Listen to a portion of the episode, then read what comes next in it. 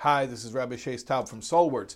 Before we listen to this brand new class that we've just uploaded, a class that was recorded live last night in front of an audience in the five towns and it was simulcast live on our youtube channel youtube.com slash soulwords a class entitled unpacking your spiritual toolkit i would like to have one minute to address you the podcast listener if you're listening to us, which you are on podcast platforms, I wanted to tell you the following.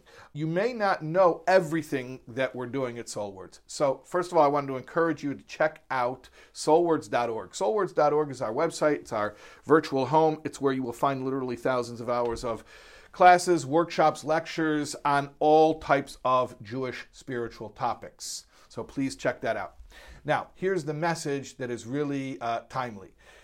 This coming Motzei Shabbos, Saturday night, November 13th, as well as Sunday night, November 14th, we are doing two evenings of live streaming of our Learnathon where we live stream and we entertain you, and we teach you a little something, but the real purpose of it, let's be blunt, is it is our yearly fundraiser. So if you're enjoying our content, you like what we do, please go to charidy.com. That's charity with a D, C H A R I D Y.com forward slash RST. RST, like Rabbi Shais Taub. Charidy.com forward slash RST. And go and donate. It's a matching campaign. Your funds will be doubled. And uh, the campaign is in, in countdown mode now, but the pre donate button is live. So you can donate right now. If you're hearing this now, go there and, and vote early, vote often. You can donate now, you can vote, donate later. You can donate both times. Um, share the link, charidy.com slash RST, with all your friends, with everybody you think who might enjoy this content. And we thank you for your support. We thank you for being part of this virtual community. And we uh, thank you for the privilege of being part of your spiritual journey. Okay, and now I'm going to turn it over to me, a recording of me. I'm giving a class last night. Okay, fine. Here's the class that you wanted to hear. Thanks for listening. So this month is the month of Kislev. And the month of Kislev is significant in that um, it is the month of the revelation of the inner dimension of Torah. The month of the revelation of the inner dimension of Torah. What do I mean by the inner dimension? You know, the, the, the Zohar says that there is the body and the soul of Torah. There's the, the body is the, the halacha, the, the, the, legalistic discussions, the practical, the technical, and then the soul is the, the spiritual concepts, the, the mystical ideas of souls and, and, and worlds and all these abstract concepts. Um, and the, both dimensions, the inner and the, the external, are, are both essential, just like a person needs a body and a soul. Um, but they, uh, well, let, let, let, let, me put it like this. To sell somebody on the necessity of the body of the Torah and the technical, the legalistic, um, it's, it's much easier to talk about it because it's practical, it's, it's concrete. So you talk about, you know, behaviors like lighting Shabbos candles, putting on tefillin, giving tzedakah. Those things are easier to talk about. When it comes to the inner dimension of the Torah, the spiritual dimension, it's obviously more difficult to explain. You're talking about abstractions, you're talking about ideas, you're talking about things not only that can't be seen, but sometimes things that can't even be imagined. Um, and, and, yet, we know that you, you need to have both. You have to have the body and the soul. You have to have the, the, the practical along with the, the uh, inspirational. So, the giving of the Torah, historically speaking, was in the month of Sivan. But in the Torah, it doesn't call it Sivan. Because in the Torah, it doesn't give names to months, it gives them numbers. And it refers to months by ordinal numbers from having left Egypt. The first month is the, the month of the Exodus. In fact, the first mitzvah prior to the Exodus was the lunar calendar. So the first month is the month of leaving, the, leaving Egypt, which, which we call Nisan. And the second month was the month of Iyar. And the third month we call Sivan. But in the Torah it calls it the third month. And it says the Torah was given in the third month. Okay. And why was the Torah given in the third month? Because basically, Torah is the idea of three. And the Talmud talks about this at length that Moses, who was the one who received the Torah for the Jewish people, he was a third born child. And, and the Jewish people separated to prepare for the giving of the Torah for three days, and um, that uh, it was in the third month, as we mentioned, in the threefold nation of Kohen, Levi, Yisrael, and it was uh, a three-part Torah, the, the, the Tanakh, Torah, Nevi'im, and, and, and Kesuvim, and many other threes that are connected with the Torah. And the idea of, of three is that, you know, to put it in philosophical terms, you have thesis, antithesis, and synthesis. So you have an idea, you have the opposite, the contradiction, and then Torah is the big picture that has room for the contradiction. Um, hence, you know, the, the joke that the rabbis can never agree, right? That the, for everything, there's another opinion. Or you know, they, they, they tell the story about a, a receptionist at a shul answers the phone. There's a guy on the other end says, I'm looking for a one armed rabbi. And the receptionist says, You're looking for a what? He says, A one armed rabbi. You heard me. She says, uh, What's a one armed rabbi? He says, Well, I'll tell you what I want a one armed rabbi for. The one that I have right now, the rabbi I have, I ask him a question. He gives me an answer, but then a second later he says, But on the other hand. So I'm looking for a, a one armed rabbi. All right. But, but the, it, it's a joke, but every joke has a little truth. Okay? They say every truth has a little joke, but. Uh, Every, truth, every joke has a little truth. Truth has a little joke. What's the truth here is the idea that Torah is truth, and truth is bigger than one perspective. It cannot be limited to one perspective. If it were limited to one perspective, it wouldn't be the truth. Okay, and that's what we say, Elu ve'elu divrei Elokim chayim, these and these are the words of the living God.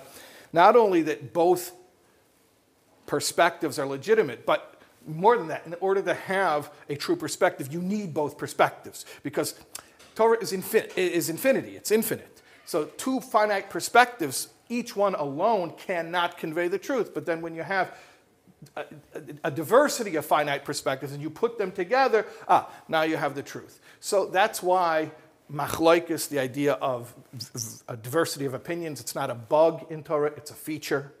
And that's why Torah is connected with the idea of three. Because if it's not a paradox, it's not Jewish. Okay? If it's not a paradox, it's not Jewish. And that's why for everything we have, okay, there's another answer, there's another opinion. But that's all part of the idea that Torah is infinite truth, and that's why it, it combines within it a diversity of finite perspectives until you have the entire truth. So Torah is three.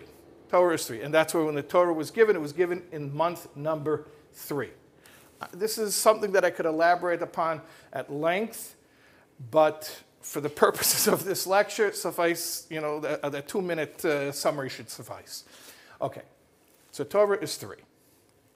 Now, here's the thing when is the third month?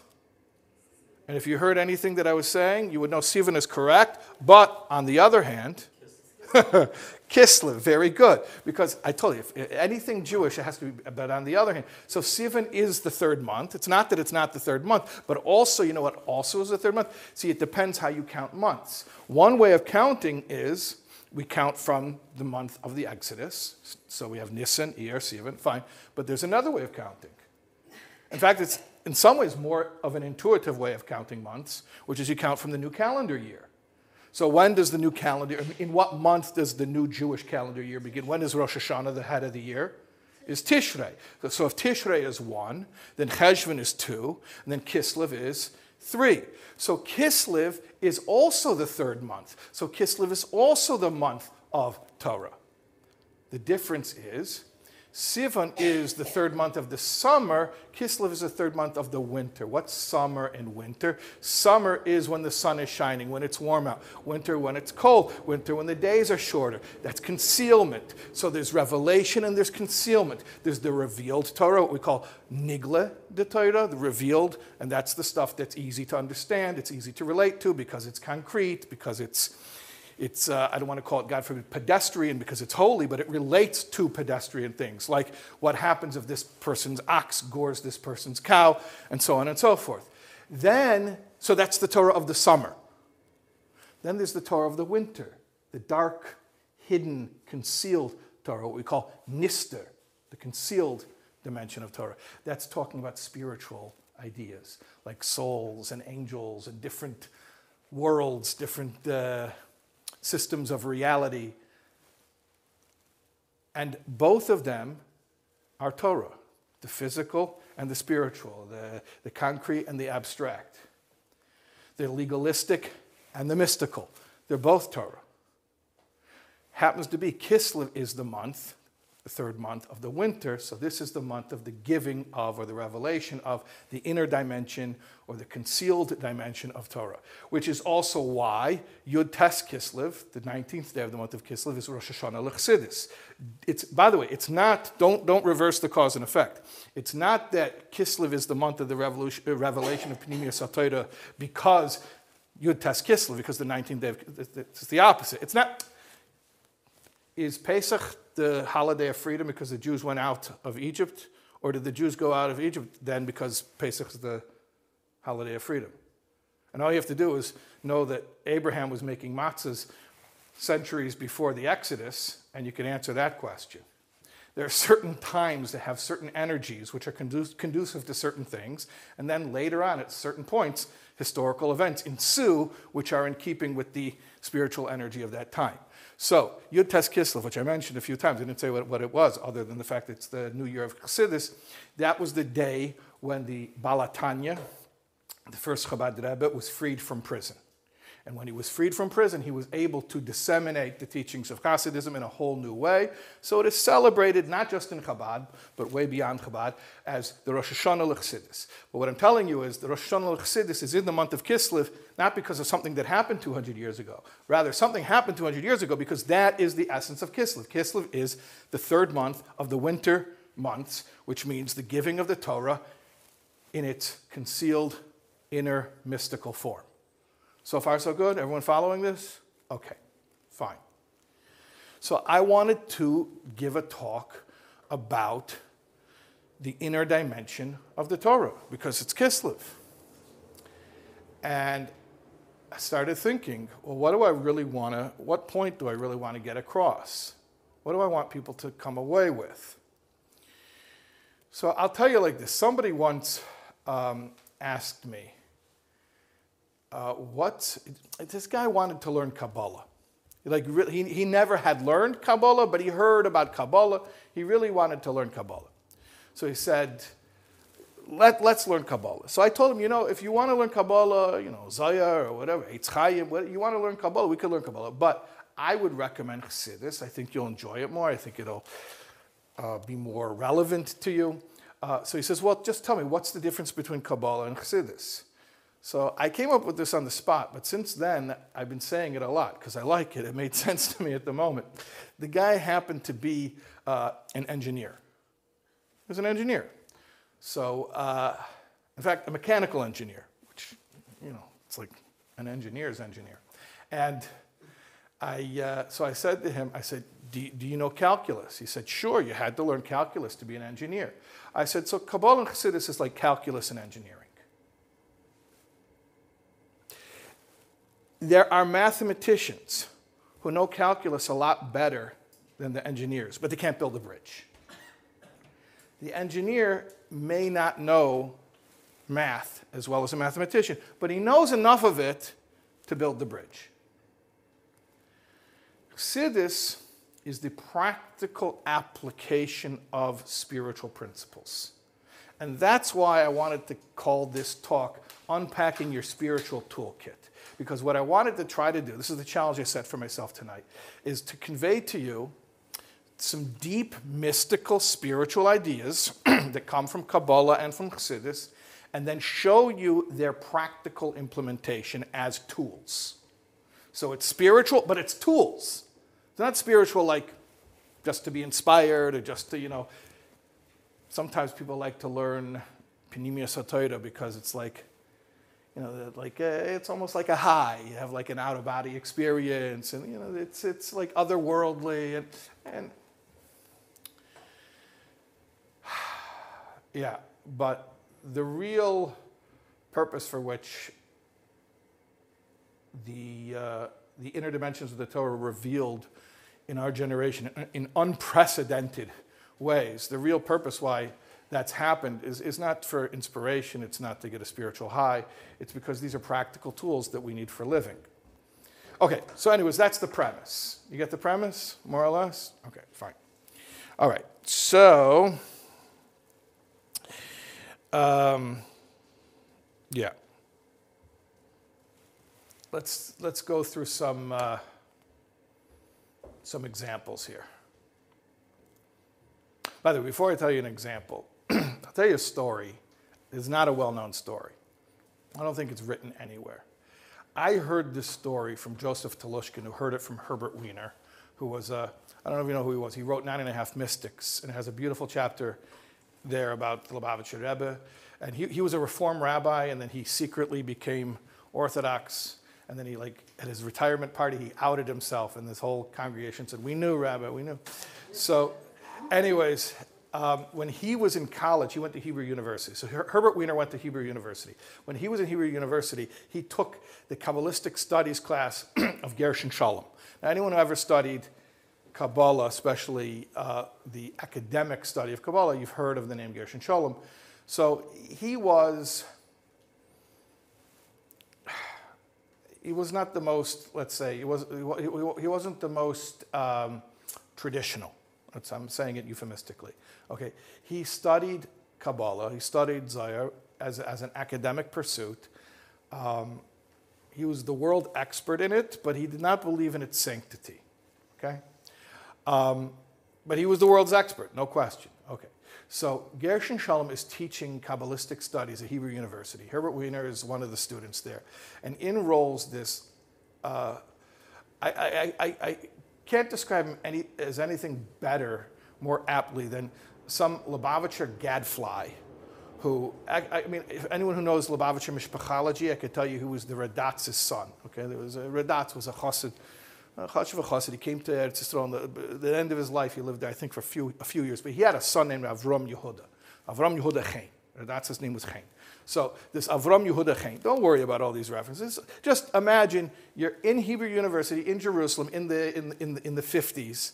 Gershom Scholem is teaching, and this guy, I do not know why Avram Yehuda Chaim wandered into the class, but I don't know, he maybe was auditing, but he came into the class and he did, of course, what you would expect.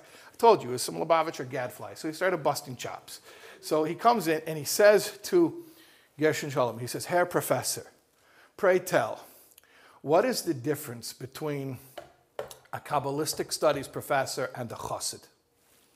because Gershom Scholem was the Kabbalistic studies professor, and Avram Yehuda Chaim was the, was the chassid. He says, what's the difference between the Kabbalistic studies professor and the, and the uh, chassid? So he says, I'll tell you the difference. I'll give you a mashal, give you a, an allegory. He says, it's the same difference between an accountant and a business owner.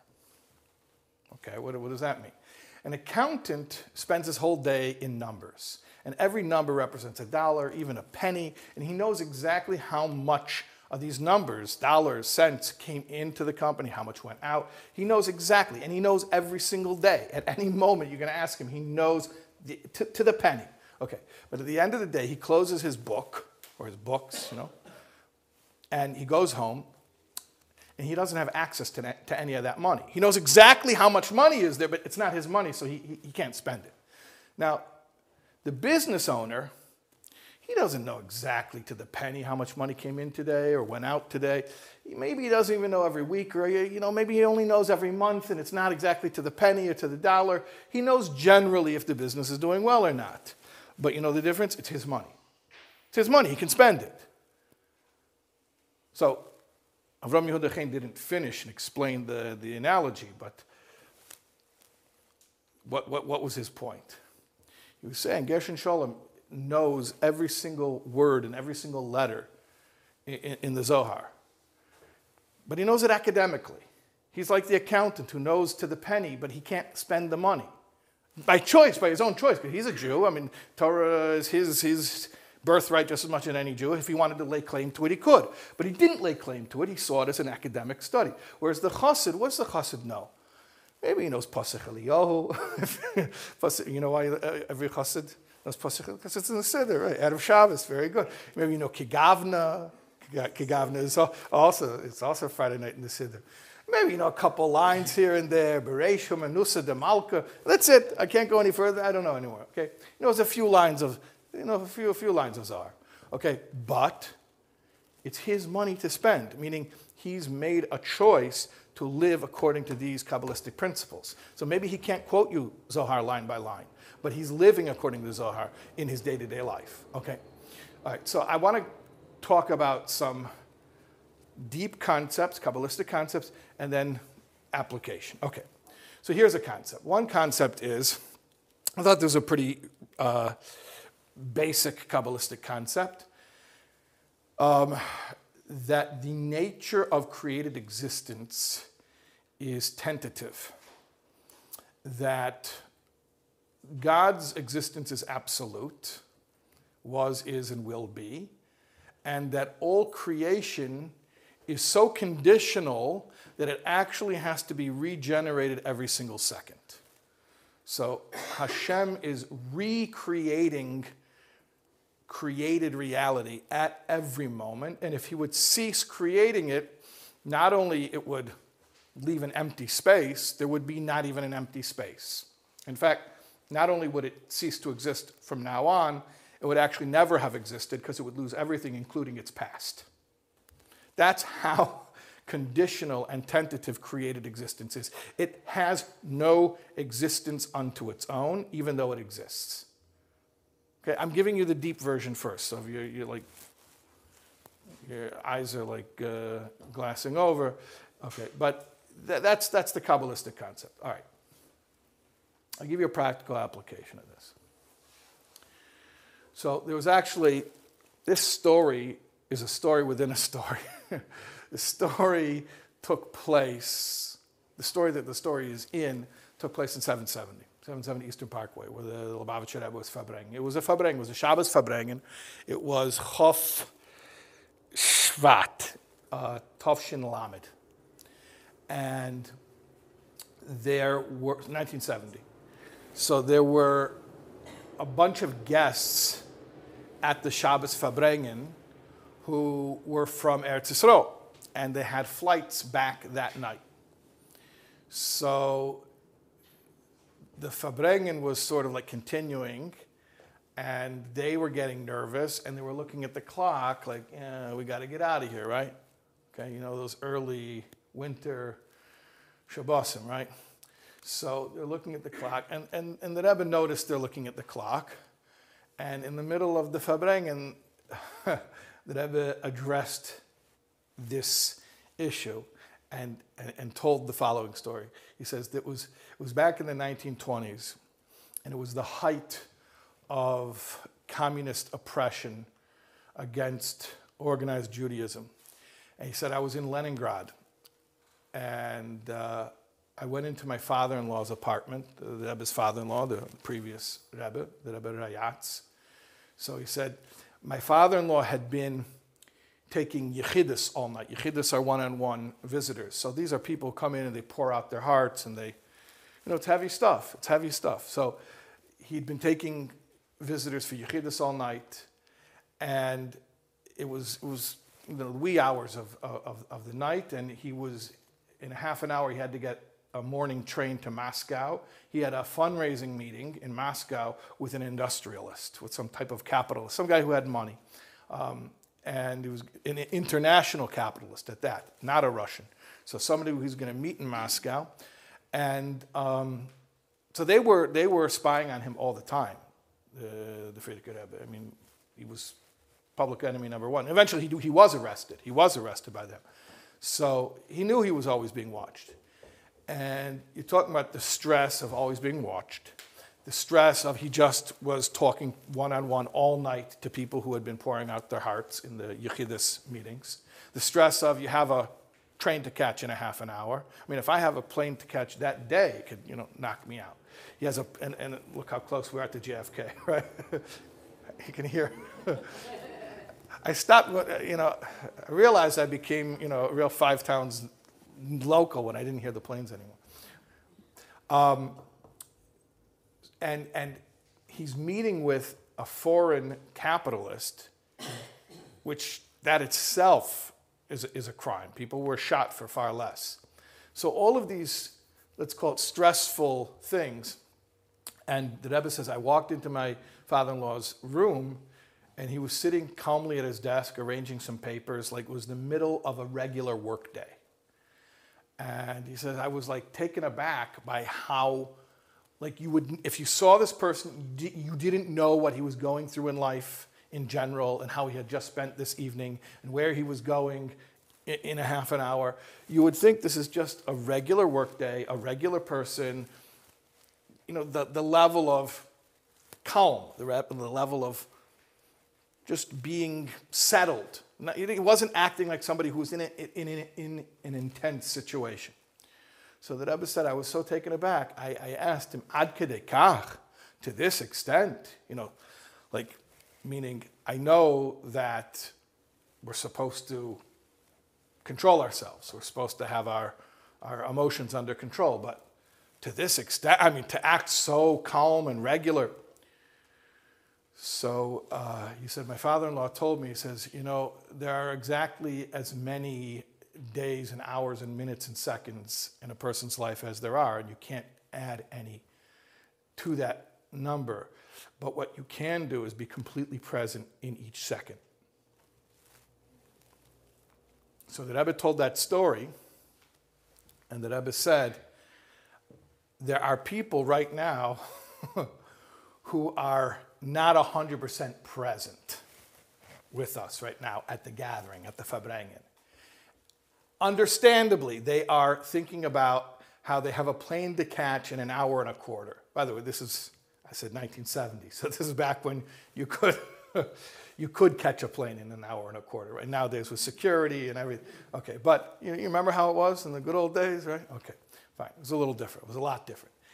But still, even in, even in the 70s, an hour and a quarter to get from Crown Heights, Brooklyn to, to JFK, yeah, okay, it's starting to get close to, to the time. So the Rebbe says the fact that in an hour and a quarter they have a plane to catch. And they're thinking to themselves, they still have to daven Ma'ariv, they have to pray the, the evening prayer, and they have to go to their hosts where they've been staying, and they have to go collect their belongings, and they have to get a car to the, to the airport. And so they're imagining all of these things. In their mind, they're imagining catching this plane at JFK. So the Rebbe says, but if they would only think about the truth that Hashem is creating the entire creation, something from nothing, at every single second, they would realize that the plane that they need to catch hasn't been created yet. it doesn't exist. And that the only thing that exists right now is right here, right now. Okay, so there's a very deep concept. Hashem is creating the world, something from nothing, every single second. But the practical application is so relevant to all of us. And you could tell people, calm down, take it easy, don't get so worked up, don't sweat the small stuff. That's fine. You could tell that to people. But can you give me an intelligent reason? Can you give me an intelligent explanation why I should allow myself to be completely in the moment, why I shouldn't be fretting and worrying about what's happening an hour from now, or a week from now, or a month from now. And here comes this concept, which seems so ethereal and otherworldly and so spiritual. And who needs concepts like this? It's just so lofty. And when you realize the application of the concept, you realize, hold on, this isn't a luxury, this is a necessity that knowing this idea, if you understand how to apply it, is something that will directly increase your quality of life so that you can be a better uh, spouse and a parent and a worker and a member of the community. And everything that you're doing in life will be enhanced if you can grasp this spiritual concept. So, is it such a lofty idea? Maybe, but the application is really, really practical. Okay, I'll give you another example. We have a concept that the essence of God is not found in the heavens, in the spiritual realms, because in the spiritual realms, there's only godly revelation, but not godly essence. In the spiritual realms, the spiritual beings, such as the angels, are able to perceive God but being finite, that means it's a subjective experience. their experience, their perception of God. Meaning it's not God's essence, it's a revelation, it's a glimmer, it's a glow. Like you see the sunlight in the room, but you're not staring into the ball of the sun. Whereas in the physical world, which is the lowest of all planes of creation, you find the essence of God. That God finds himself at home and desires to be present in the physical world. Okay, now that's a very deep concept. And you hear something like that, and it's like, okay, like, what does it have to do with my life? So, again, I'll, I'll attempt to give you a practical application.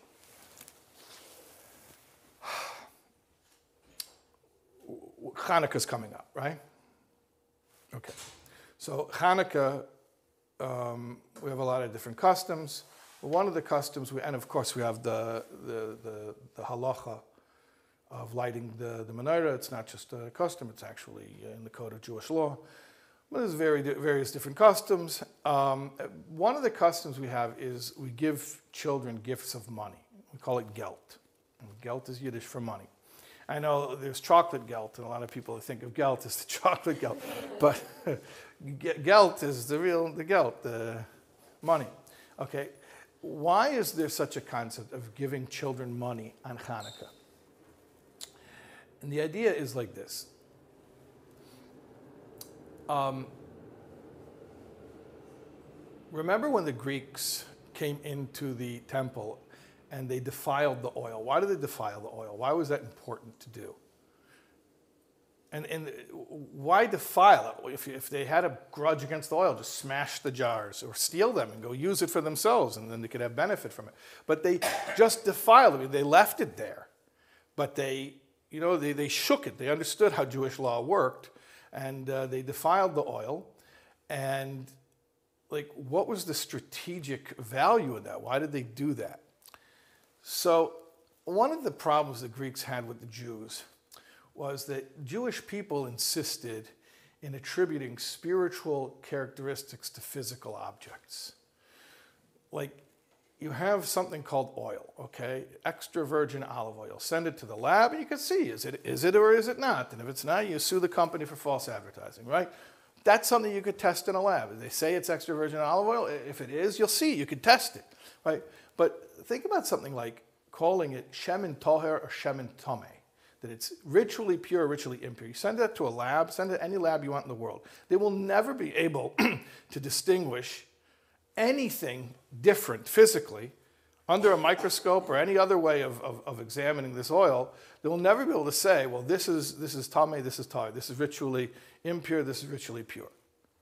It's a totally spiritual status. So the Greeks hated that. They absolutely despised that.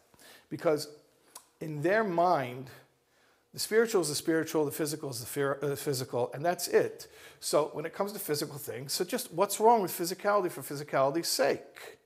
You know, go, go work out and have your Olympics and be in good shape. And, you know, why? For what purpose? Because, because it's a, it itself is a, is a desirable thing right? Whereas a Jew would say, no, I, of course I want to be physically healthy, but it has to be for a purpose. It has to be, I have to take my physicality and use it for spirituality. So if I, you know, if I have good physical health, then I'm going to use it to do more mitzvahs. I'm going to use it to daven. I'm going to use it to, uh, to, to, to, to, learn Torah. But no, the Greeks are like, the physical is the physical, the spiritual. You, look, you want spirituality? Go be a philosopher. Go study abstraction. But don't try to put the two together. And that's why they defiled the oil, because they wanted to make that point and say, there's nothing wrong with that oil. It's perfectly good. Use it in your thing. You know, just go burn it. It's fine. It's perfectly fine. And the fact that Jews said, uh, no, it's not perfectly fine, and not only it's not perfectly fine, but we're willing to fight to the death to make this point, that's like a quintessentially Jewish concept. So the Rebbe brings out something very interesting. It's a Chiddush in Rambam that in, in Hilchas Chanukah, in the, in, the, in, in the Mishnah Torah, the 14 volume compendium of, of the entire uh, halachic code of, of the oral law. So the, the, the Maimonides talks about, the, he gives a little history lesson of what the Greeks did, and he says, Pashto yadim b'memainim shel Yisrael, which literally means the Greeks set forth their hand upon the Jewish possessions. The Rebbe says, What's, what, why, why is there poetry here? Is this, it's a halacha sefer, like say what you mean. Like they set forth their hands, they stretched forth their hands upon Jewish possessions. If they stole it, say they stole it. If they if they vandalized it, say they vandalized it. What it means they set forth their hand on Jewish uh, possessions or Jewish wealth. So the Rebbe says like this: It's similar to when they defiled the oil. They didn't take the oil, they didn't vandalize the oil, at least not physically. They they defiled the oil. They gave it a touch. They touched it. They defiled it. Right.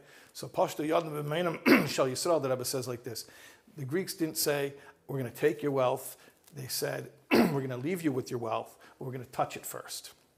We're going to defile it. We're going to give it a Greek touch.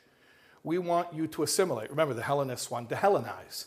So they wanted Jews to assimilate. You know what that meant? They, want, they wanted Jews to treat physical things as physical. Real Epicureanism. I mean, that's what we, we, we use the term apikoros, which means a, a, heretic in Talmudic lexicon, but it really comes from Epicurus, who was, or Epicurus. Epicurious is the cooking uh, website, the recipe. But Epicurus was the philosopher, Epicureanism, and that was his, that was his uh, worldview. The physical is the physical, that's it. So the Jewish worldview is no, no, we will not just treat physical things as physical. We will sanctify physical things. We will turn physical things into mitzvahs. And that's why to celebrate the fact that we're here and the ancient Greeks are not, we give our children money. Money, because we take something which is, if you just take it at face value, if you don't see more deeply, if you don't see the potential of it, oh, it's just material. Just mean those who worship money itself, that's materialism. But the Jewish view is no, no, no, no, no. You know what you can do with that money? You know how much spiritual potential is there? You know what you could spend that money on? You know, you, you, you know how many mitzvahs you can do with that money? So the idea that Hashem cannot ultimately be found in the spiritual worlds. Only a glimmer, only a ray, only a reflection of godliness can be found in the spiritual, spiritual realms. But the, the essence of God is only present in the physical world that is expressed in the idea that we cherish physicality as the most potent way to connect to God. You know, they, they, they, they tell a story. The Vilna Gaon was on his deathbed and he was crying.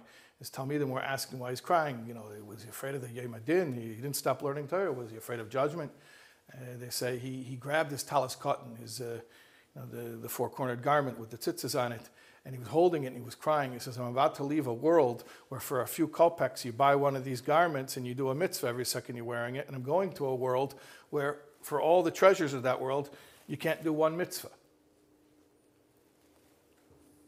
By the way, mentioning the Vilna Gaon, the Vilna Gaon said that, eh, eh, that one who studies the sod, the secrets of the Torah, will understand Pshat, Remez, and Drush, the other le- levels of Torah, the, the, the, the, concrete and the, the, the referential and the, and the homiletical. He says, but one who does not study sod, even pshat he will not understand.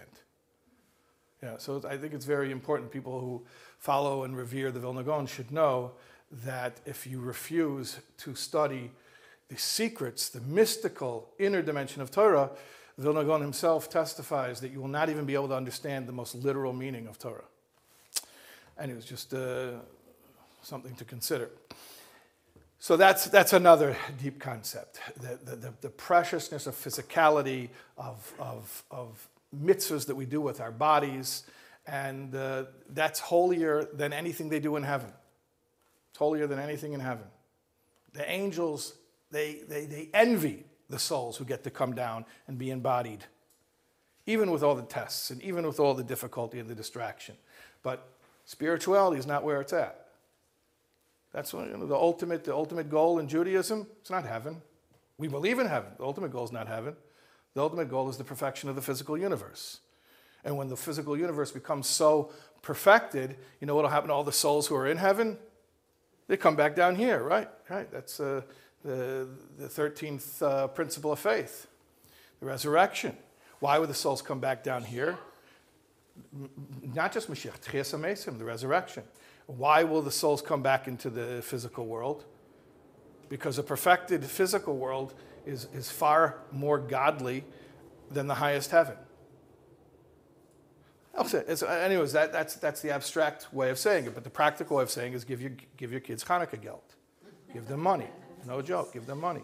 And uh, make a party and, and make latkes, and you eat the latkes, and you make a brocha on the latkes, and then you use the, the calories from the latkes to uh, go on the menorah parade, or go to the menorah lighting in the park, or just put it in suggestions, family things, bonding that you could do. You want it, you, you ate extra sufganiyot, and you need to burn the calories. Something you can go to menorah lighting in the park, or you can go on mitzvayim.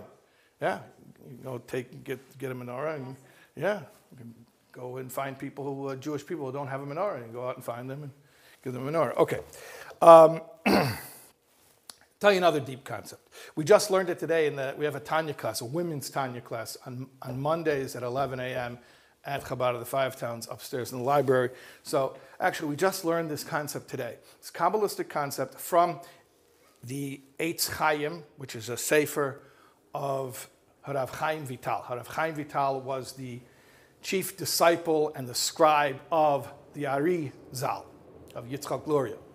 So Rav Chaim Vital writes that every single Jewish person, echod tzaddik echod rasha, whether he's a tzaddik or a rasha, whether he's righteous or he's wicked, yesh neshamas. He has two souls.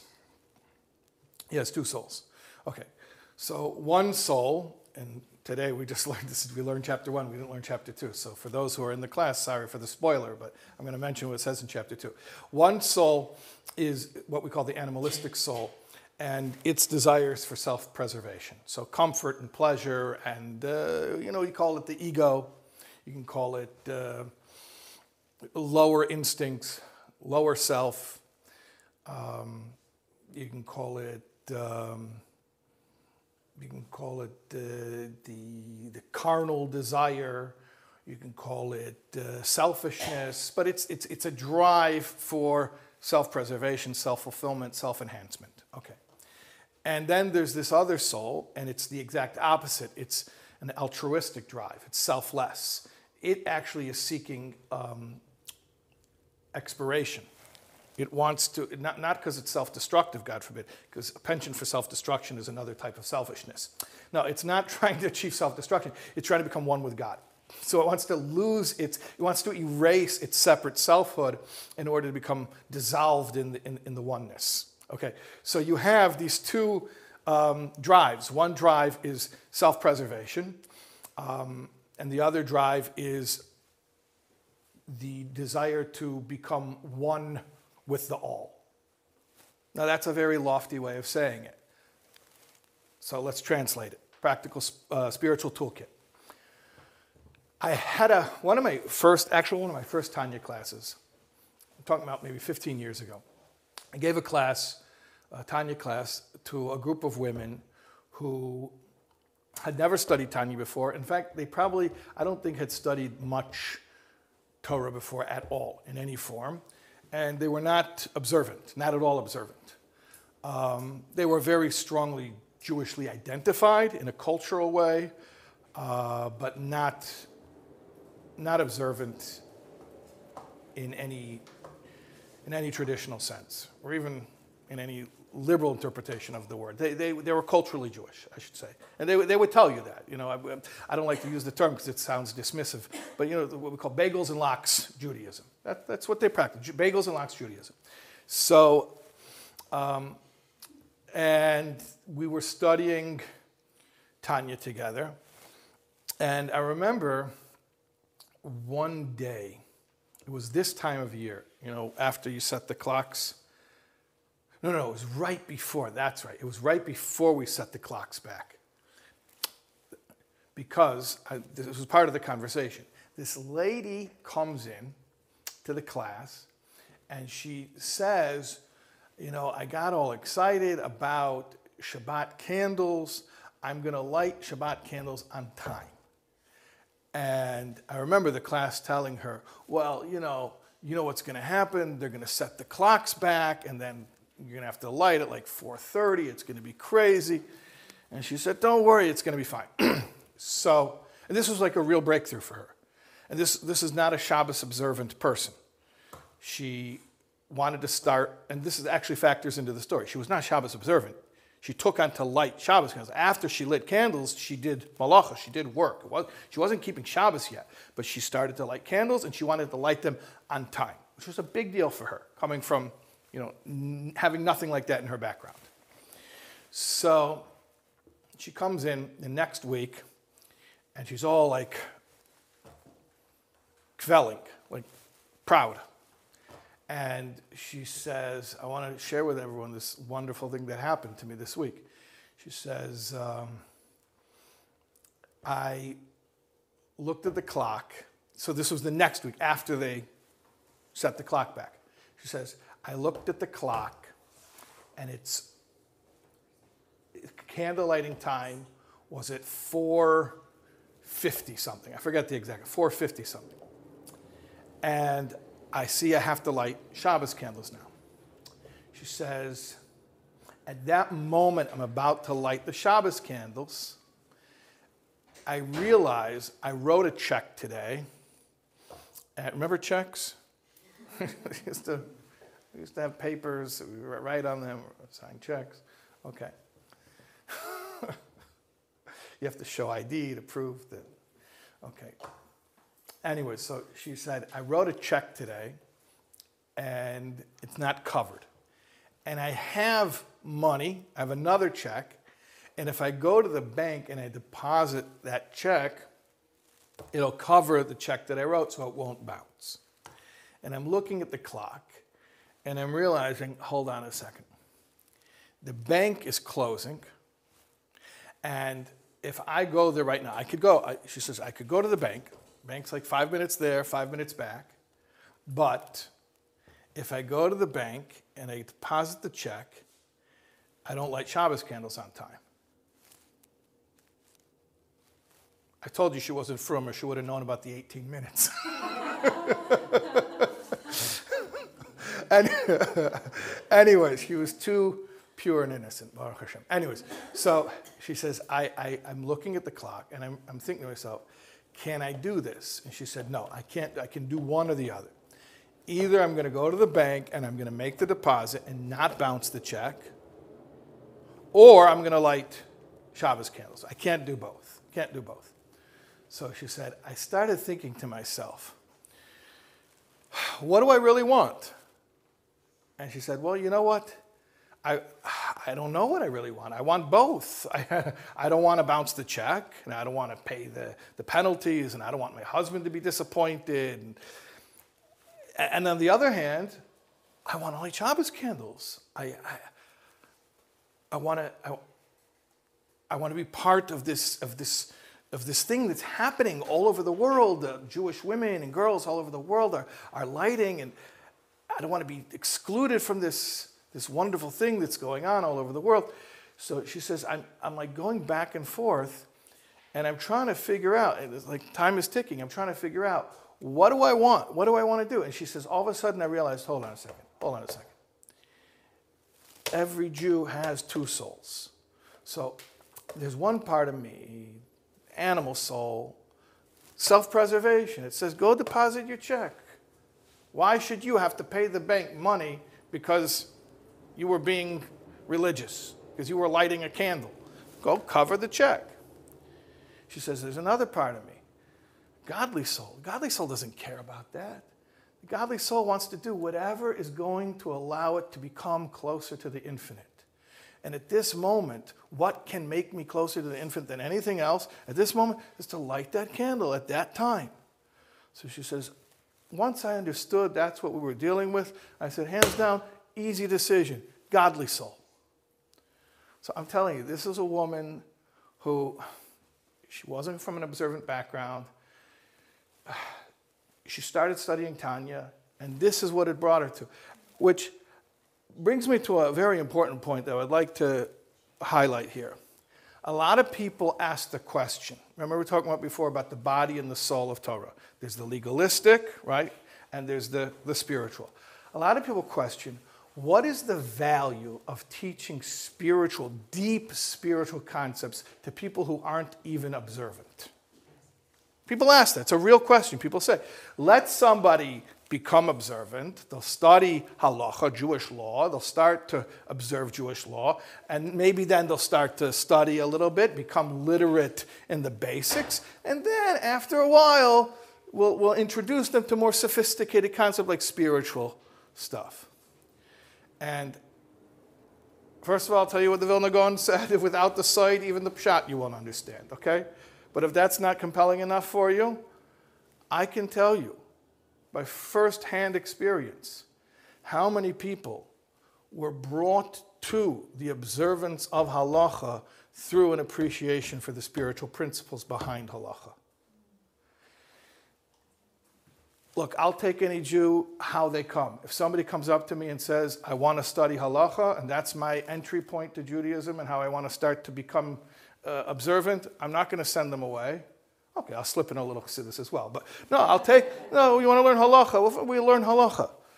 But somebody who's ready to hear deep spiritual ideas, do not discount that and do not think that that's just icing on the cake before you've even you know, eating your vegetables. It's not true. It's one Torah with two dimensions, the inner and the outer, spiritual and the, and the, and the more um, practical. And they all lead to the same thing. And in fact, many times you see somebody who learns the soul of Torah, that's how they end up with the body of it. Okay, I don't know. I have, I, I made a whole list of I have like 20 of these. I'm not going to tell you, not going to tell you all. I, I, I, didn't know how long it was. I never gave this talk before, so I, I'm just unpacking my spiritual toolkit. I didn't know how long it was going to take to unpack the whole thing. So I only told you, I think, three ideas. I'll tell you a fourth one very shortly. I'll tell you one more, and I'll, and I'll do it shortly. I'll do it as briefly as possible. This is an important concept. And, and, and I'll, I'll tell it to you the abstract way, and then we'll tell it the practical way. Um, the abstract idea is there's a notion that um, there's a notion that the, the Jewish people are actually one single entity which, through embodiment, takes on the appearance of separation from itself. Like, yeah.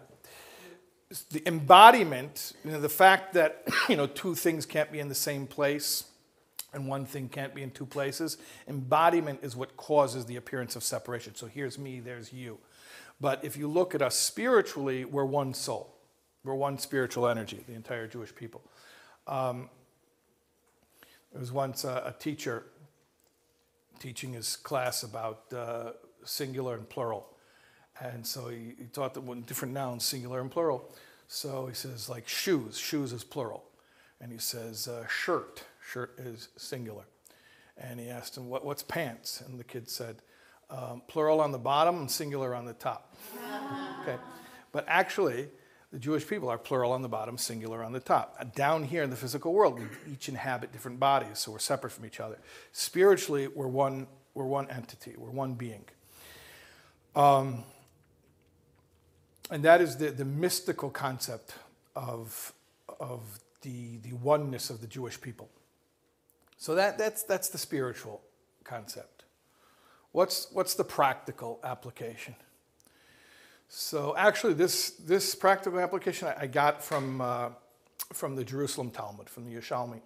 it says over there that if a person makes a vow,